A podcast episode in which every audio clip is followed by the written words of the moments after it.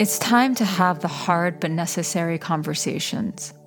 It's time to learn how to have an actually healthy relationship or to find that right partner if you're looking for one.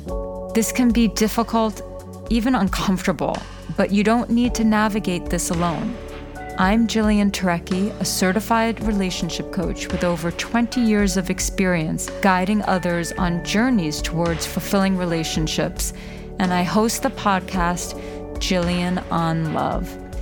It's easy to put this type of growth on the back burner, especially considering all of life's stuff and distractions. You can get caught up in your work, the non-stop distractions that our days consist of, but let me tell you, the quality of your love life is directly proportional to the quality of relationship you have with yourself. So, my goal is to simply help you change how you show up for and within your love life. Join us weekly as we learn skills on how to strengthen the relationships we have with ourselves and others, how to heal heartbreak and choose better partners, how to build a stronger sense of self, and how to move away from dysfunctional patterns into highly functioning ones. Follow the show on your favorite podcast player to start your relationship healing journey today.